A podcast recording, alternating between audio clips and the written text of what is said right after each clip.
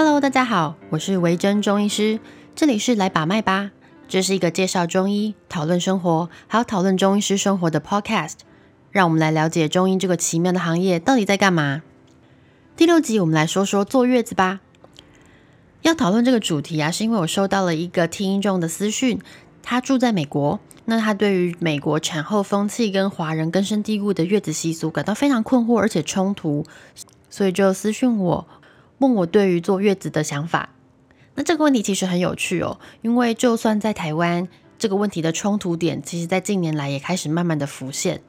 其实我自己是觉得坐月子这件事情相当的重要，现在人其实都生的很少，而且生产这件事情啊，对于妈妈的身体来说是极大的创伤。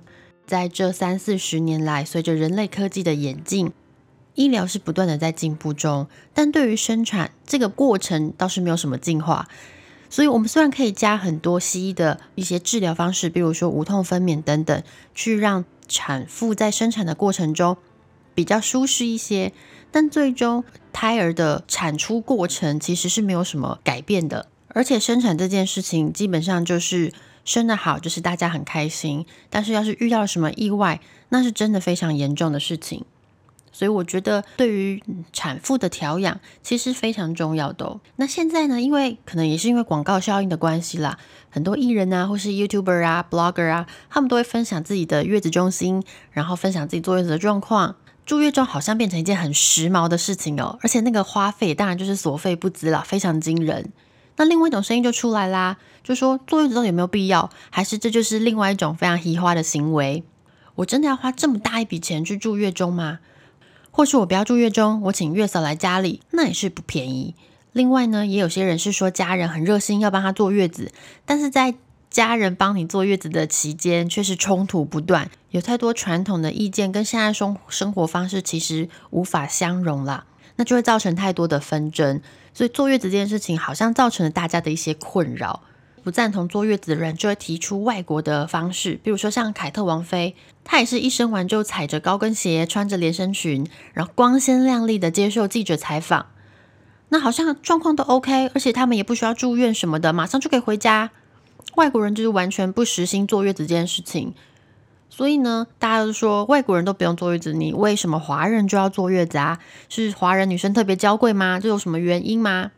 他们认为这可能只是一种文化陋习。以中医师的立场来说，坐月子这件事情到底有没有必要？那最早坐月子的记载其实出现在《礼记》，哇，这超早以前。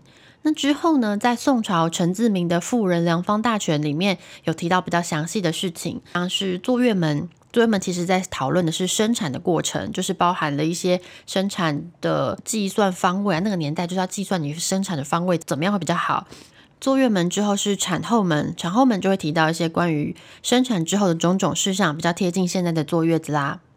先从时间来开始讨论，坐月子大家都说要坐月坐月，就是要坐满一个月嘛。那传统来说，有些人会做到四十天，那四十天到底有没有必要？怀孕过程中呢，其实因为被塞了一个宝宝，所以子宫被撑大，等到你生产之后，子宫是没有办法马上恢复成你原本的大小。要恢复成原本的状态，需要大概六周的时间。同时，身体会一直在排出一些恶露，恶露就是一些子宫还有一些内膜啊、一些分泌物等等的。那它需要排干净，排干净大概也是要三十到四十天。所以古法说做四十天，有可能是因为这样的状况，其实还蛮贴近西医的生理学，刚好接近子宫复旧的时间。不过，因为我自己其实觉得三四十天有点太久。通常我会建议我的病人做大概三到四周。如果你是生产跟产检的过程中都没有什么状况的一般人，大概三到四周，你的身体其实就慢慢的恢复了。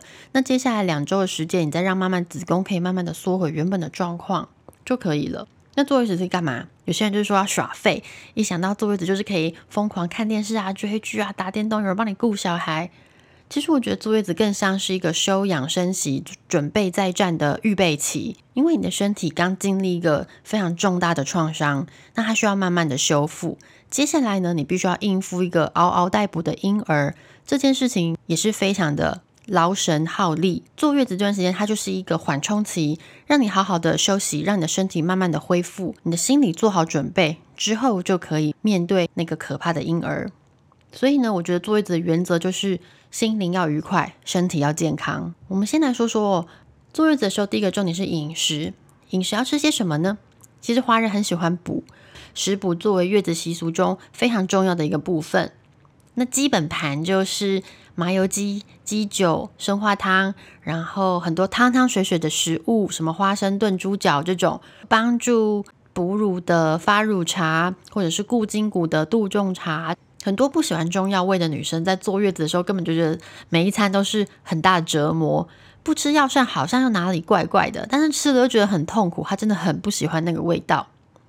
那有一些比较传统的做法是说，料理不可以加水呀，要用酒来烹调啊。我一开始看到时候觉得很神秘。传统来说，他们真的觉得料理不可以加水，主要是因为呢，产妇如果喝下过多的水分，然后因为你的代谢还没有这么的好，很容易水肿。但水肿其实是另外一件事情。因为你会水肿，他们观察到你会水肿，所以他觉得是因为喝下太多的水所造成的，所以呢，他们才会建议说不可以加水，用全酒来烹调。那料理也不可以加盐巴，免得你真的有水肿。以现在的医学观点来说，我们会觉得你喝水跟水肿这件事情基本上没有什么关系，那是有其他的原因造成的。如果你是一个要哺乳的妈妈，我会建议你从怀孕开始，一路到哺乳这段期间，其实你的料理都不适宜加酒。根据现在的研究，哦，酒精呢会从你的乳汁中分泌出来，所以如果宝宝在喝母奶的时候，其实他也会喝到。那宝宝喝到会造成他的神经系统受到一些伤害，所以在你有哺乳的期间，我们都会建议产妇不要食用到有酒精的料理。那有些人就说：“哦，不会啦，我用那个什么，比如说我煮个麻油鸡，我用酒，但是我的那个酒都已经蒸发掉啦，所以应该不会跑到呃乳汁里面。”一个二零零九年哦，其实很久以前，二零零九年就出现了一个研究，他们去看那个你吃了含酒精的麻油鸡的女生，她的乳汁到底多过了多久之后里面会有酒精？就他们发现喝下去之后，二十到四十分钟。母乳内的酒精浓度含量最高，你要完全消失，必须要过一百七十五分钟，酒精浓度才会降为零。其实很久诶，所以不要再说呃没关系，我的酒精都已经蒸发了，它没有办法完全到挥发。那第二个就是。吃了三四个小时之后，你的乳汁里面才不会含有酒。那以新生儿来说，大概三个小时我们就会喂一次，所以不管怎么样，他都可能会喝到酒精。我会建议，如果新手妈妈需要喂母乳的，请你的饮食里面尽量不要掺酒。那关于麻油鸡这个东西，它就是一个标配，月子餐的标配，一定要有的。为什么大家这么喜欢麻油鸡？主要是因为麻油啊。我们觉得它可以促进你的子宫收缩，然后让你的恶露排出的比较顺利，帮助子宫复原。所以呢，我们会建议，如果呃产妇要喝麻油鸡，大概要从生产后一周以后再开始喝，会比较好一点。那第二个是因为鸡肉啊，它有很多蛋白质啊，然后也可以提供分泌乳汁的营养，所以它其实是一个很不错的食材。那生姜呢，其实就是我觉得好吃，跟烹调料理有关。那第二个就是它对肠胃有帮助，所以我们一定会加入一点生姜。我个人其实很喜欢麻油鸡啦，所以呃，我觉得坐月子吃麻油鸡很棒。但是我认为认真来说，产妇呢在坐月子的时候应该要吃你喜欢的食物。所以我对于饮食的禁忌这件事情或是推荐，其实没有太大的意见。我觉得只要是健康，然后不要过度烹调，不要烤炸辣刺激的这种东西太多。那其实你要吃什么都可以啊。那接下来就是生化汤，生化汤也是产后热门，很多人超喜欢在产后喝生化汤，他们觉得可以让恶露排得更干净。的确，生化汤有排恶露的功能，但是呢，如果你是一个剖腹产的产妇，其实你在剖腹产的过程之中，妇产科医师就会帮你把体内的一些血块啊、恶露啊清得很干净了。所以那个时候其实不需要再喝其他的生化汤去清你的血块，有一些是自然产的产妇，如果你有在食用西药的子宫收缩剂，其实你也不需要喝到生化汤，因为两个作用其实是差不多的，不需要再让彼此的作用加成。有些人喝了太多或是过量，反而会造成那个恶露滴滴答答一直排不干净的感觉，有些人甚至会到出血量比较大，不是每个人都适合喝生化汤，所以如果你想喝，你可以去问一下你的中医师。那关于发奶茶，或者是有人说是泌乳茶这种东西，喝了到底有没有好处？在你哺乳的期间，你需要补充大量汤汤水水的东西，你必须要补充富含蛋白质的东西，你的乳汁才会呃足够去让它产出，而且你才会有丰富的营养可以分给你的宝宝。所以我觉得喝这样汤汤水水的问的东西，其实没有什么太大的问题。那吃冰呢？大家也非常关注这件事情。大家都说坐月子的时候不可以吃冰。那如果你今天是盛夏，就是七八月的时候生小孩超热，虽然你都待在冷气房里面，但你还是很想吃点冰的东西呀。而且大家出关最想喝的应该就是珍珠奶茶。那怎么办？可不可以喝冰的？其实可不可以喝冰的这件事情，跟之前前两三集我们讨论那个女生到底能不能吃冰，其实我觉得重点差不多。不是每个人都不行，也不是每个人都可以。你想吃什么就吃什么，你适不适合吃冰，不是邻居阿姨或者是月嫂告诉你能不能吃冰，而是你的中医师根据你的体质来判断，建议你是以中医说了算。所以你真的很想吃冰，我会认为其实没有太大的限制啦。但是要是你吃冰下去，发现你有不舒服出现，那倒是需要调整。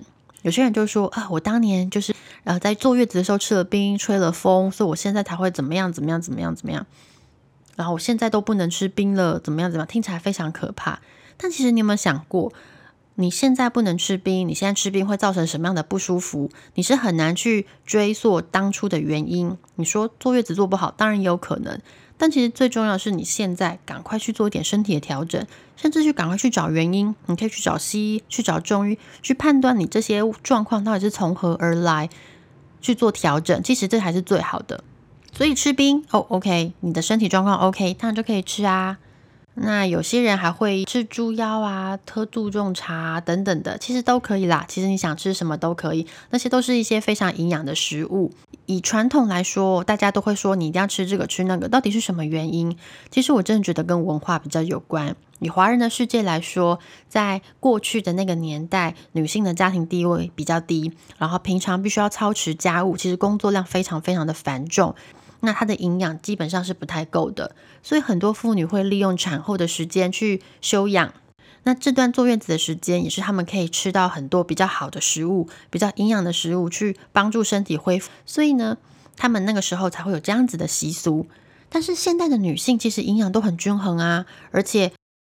平常吃东西的状况都蛮好的，产后其实过多的食补反而会造成身体的负担，甚至很多人想要产后减重，那你吃东西当然就是要特别注意啦。所以我建议你，你可以挑选你自己喜欢的东西，你可以走一个饮食清淡的路线，但是饮食要均衡。